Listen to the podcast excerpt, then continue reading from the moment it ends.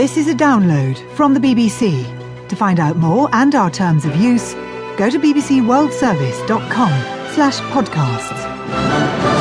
You are listening to NewsHour, recorded on the 7th of February at 21 hours GMT. This is Owen Bennett Jones, and coming up, the laws of drones.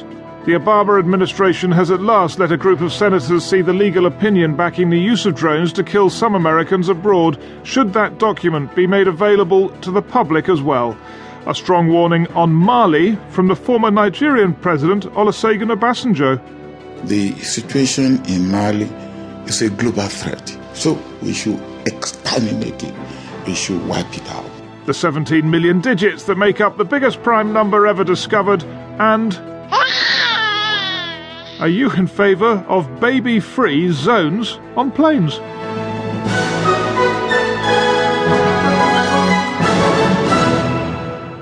You may remember the case of the boy whose torso was found in the River Thames 12 years ago. It was suspected he was the victim of child trafficking and witchcraft, but uh, the people behind it were never found, despite a massive investigation. Uh, there's been a new development in the case, and it takes our reporter to West Africa and Germany and we'll hear that uh, compelling story in half an hour. Also, uh, an interview with the former Nigerian president, Olusegun Obasanjo. He's talking about the threat of uh, Islamist fighters in Mali and in Nigeria, and the 17 million digit number that has uh, some mathematicians quite worked up. 581 quin milia milia octingenoctomilia trensenoctomilia to. That's one of our producers trying to read. The world's biggest prime number. Uh, I think she's still at it.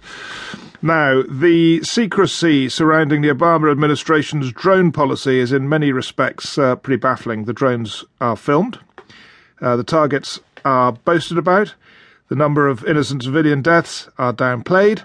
It's all out there in the press, and yet many officials, when asked about this, simply refuse to comment or even acknowledge that this drone program exists.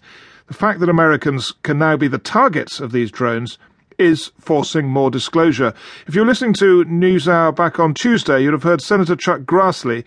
He was one of 11 Republican and Democratic senators who were asking the Obama administration for legal documents laying out the justification for these drone attacks on Americans abroad we have oversight responsibility uh, to make sure that the president acts in a constitutional and a legal way. In other words, there's a legal basis for what he's doing. And we uh, don't know that until we get the memos. Now, the uh, pressure does seem to have worked because they've got the memos now. And uh, this is all to do with the uh, nomination hearing of John Brennan, the man that President Obama.